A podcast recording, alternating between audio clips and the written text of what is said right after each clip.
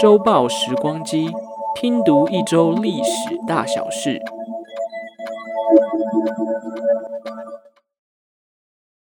Hello，欢迎收听本周的周报时光机，我是主持人派翠克。这周我要先自首一下，因为新工作刚开始，这礼拜原本要预计准备的资料，完全是没有时间好好准备。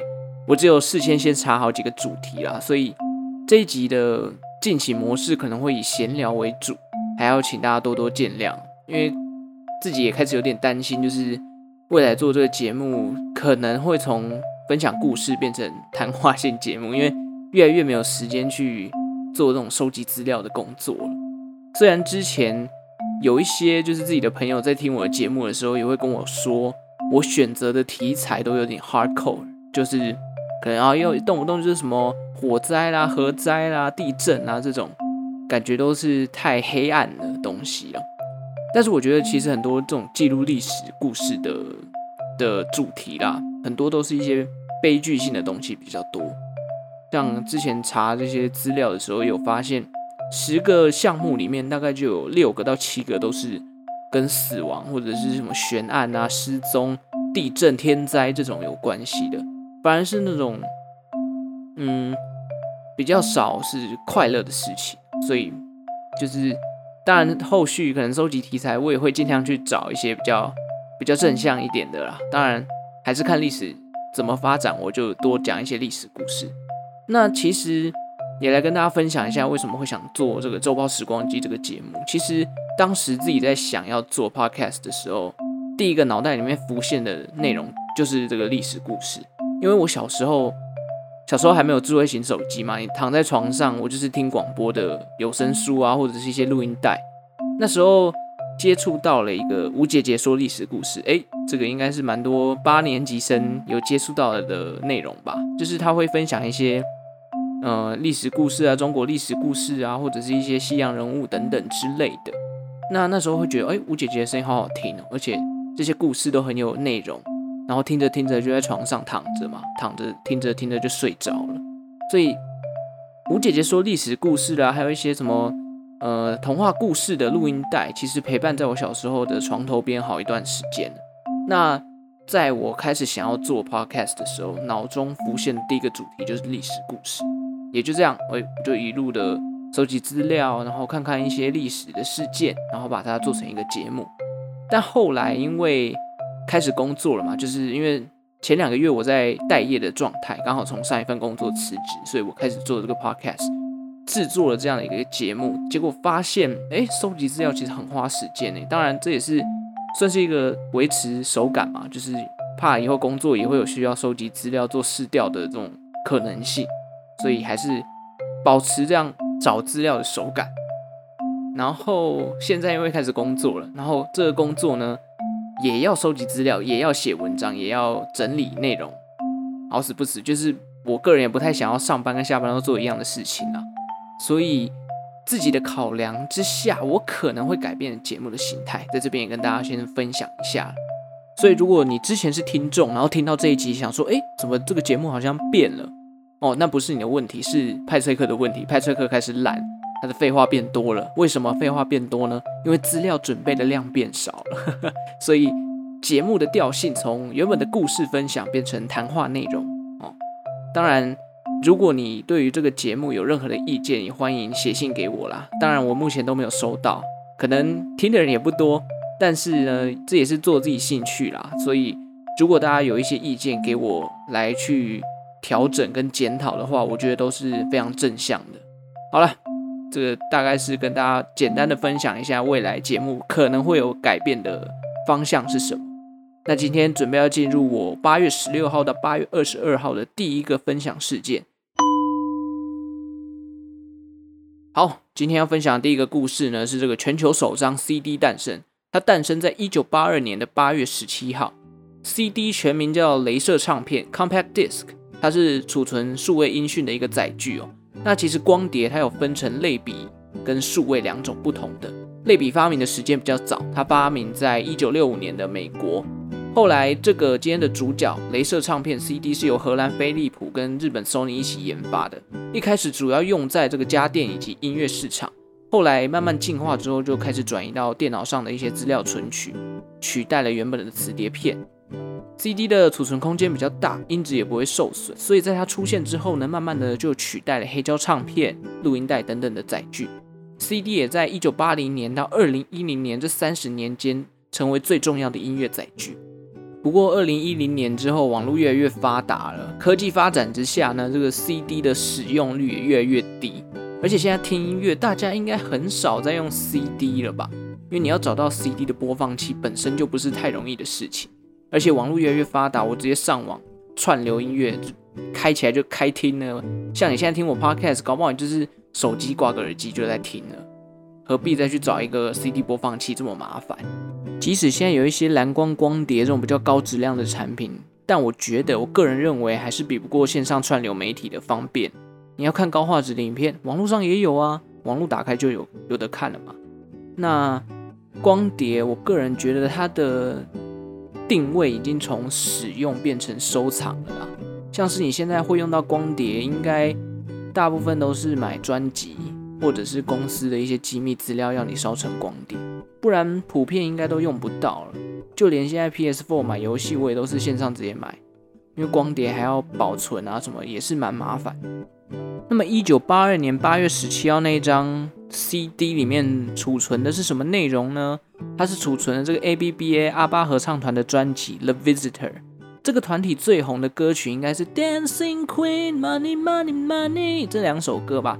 但是碍于版权，我就不便在这边播放音乐了。大家有兴趣可以找来听听看。这个团体应该蛮红的，它是唱一些摇滚啦、disco 的东西。有兴趣自己去找，没有办法，有版权问题啊，抱歉抱歉。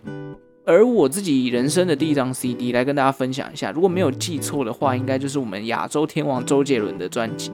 我记得第一张我是买范特西啊。就不说，其实周董的专辑我几乎全部都有，从以前纸盒啦、铁盒啦，每一张几乎都有买。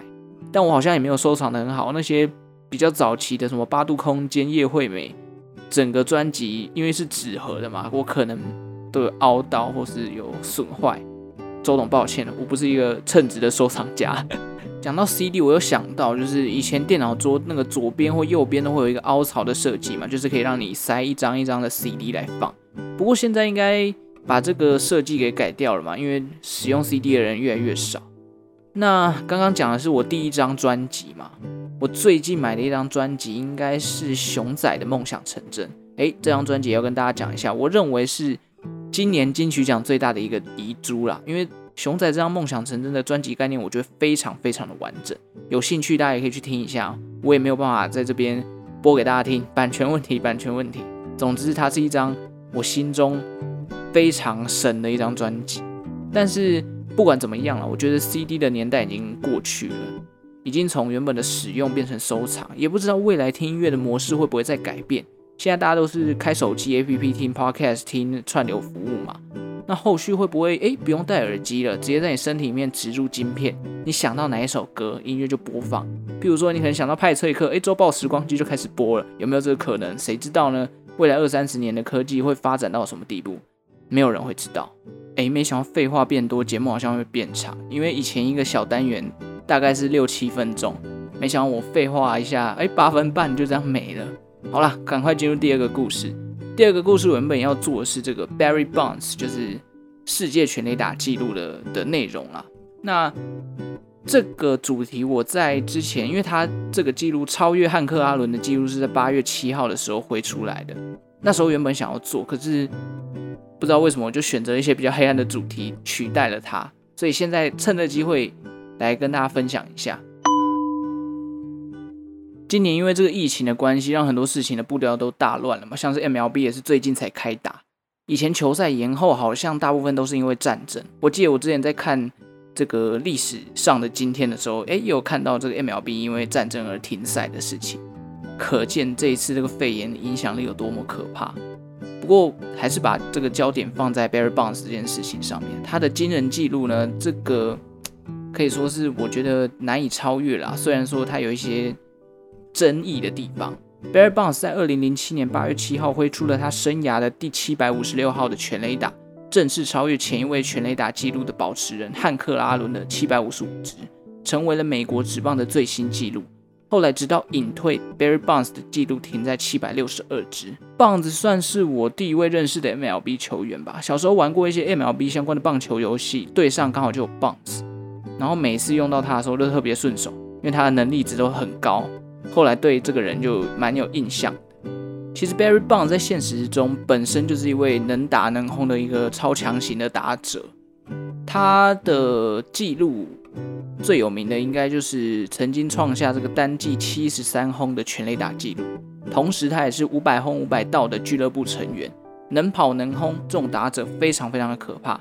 因此，很多投手在遇到他的时候，如果得点圈上有跑者，他们会选择故意撕坏球保送 Barry Bonds。棒子也获得了惊人的六百八十八次故意四坏球保送。不过，这位全垒打王的头衔呢，一直被禁药疑云缠身。在二零零三年球季的时候棒子的自主训练员 Greg Anderson 被加州法院以提供合成类固醇给其他运动员的罪名起诉了。这样的起诉其实也连带棒子被调查。一开始棒子表示自己完全是靠训练，绝对没有使用禁药。但是后来他又改口说，他有从 Anderson 那边拿到一个类似凝胶的东西。那么，为什么 Barry Bonds 一直没有办法摆脱这个禁药的丑闻呢？因为很多人没有办法接受的是，他的体型在非常短的时间内变壮非常多。如果大家有兴趣的话，可以去找找看这个早期的 Barry Bonds 跟晚期的 Barry Bonds，你会发现两个身形根本是完全不同的状态。而且他只花了好像一个球季的时间吧，就是瞬间变超大只。所以究竟 Barry Bonds 有没有服用禁药？我个人是不知道啦，不过在没有一个正确的答案之前，我想 Barry Bonds 要入主名人堂，一定还会有一批人是反对的。毕竟他的诚信已经没有了嘛。其实用药就跟中华职棒打假球一样，无论你之前的记录再怎么惊人，你为国带来多少的光荣，没有了诚信，就没有办法让人家信服你这个人。所以其实不管做什么，你的操守啊，跟你的诚信都是很重要的。不然未来历史上对于你这样的一个定位，就会有一层不好的印象。哎，怎么突然就开始说教了？总之不管怎样，Barry Bonds 他是一直有这样的一个丑闻缠身的啦。那大家有在看 MLB 吗？我记得我第一场 MLB 好像就是追踪这个王哥哥王建民大树哥的直播，那时候还国中，这个国中教室的黑板旁边都会挂一台电视嘛。然后早自修的时候，刚好就是王建民上场投球的时光，那时候都会偷偷开电视，然后转到民视看一下王哥哥投球。哇，没想到转眼间健仔已经是教练等级的角色了，台湾之光啊！原本背号四十号跟他的年纪差很多，如今他也到了这个岁数了。诶，王建民应该有四十几了吧？还是还没，我我有点不知道。总之，王建民是带领我看球、看 MLB 的一个契机啦，应该很多人都是。好了，赶快分享今天最后一个主题，我要来跟大家讲一下这个肥皂剧的首播，它发生在一九二二年的八月二十二号。讲到肥皂剧，就必须先讲一下广播剧。广播剧大家有听过吗？好比什么台湾的《午夜奇谈》啊，或者是崔小平的广播剧精选。好了，这个应该没有人听过，因为这些都蛮老的，而且这些也是以前我课堂上教授讲过、分享我才知道的内容。现在做广播剧的人应该很少，不知道有没有 podcast 是专门在做广播剧的？有的话也可以推荐来听听看，因为我觉得声音表情是一个很有想象空间的表达方式啊。啊，假如今天周报时光机的节目主持人变成这样的嗓音，你可能会觉得节目可能很老了，是吧？对啊，所以你看，不同的声音表情会改变整个节目的定性跟调性啊。那其实我之前也有去挖掘一些 podcast 的节目来听听看，现在 podcast 的节目好多，内容也很丰富，要不同的主题都有。感性的、理性的、声音好听的、闲聊的很多很多，所以大家有兴趣的话，其实可以去挖掘看看不同的节目。那如果你今天是第一次听到周报时光机的话，我希望今天的节目内容没有让你失望。那刚刚有讲到今天最后一个主题是要分享肥皂剧嘛？那肥皂剧跟广播剧的关联是什么呢？其实肥皂剧就是一种从广播发展到电视上的节目类型，叫做 soap opera 肥皂剧。它的起源时间大约在一九二零年代的美国，也就是广播最多人听的时代。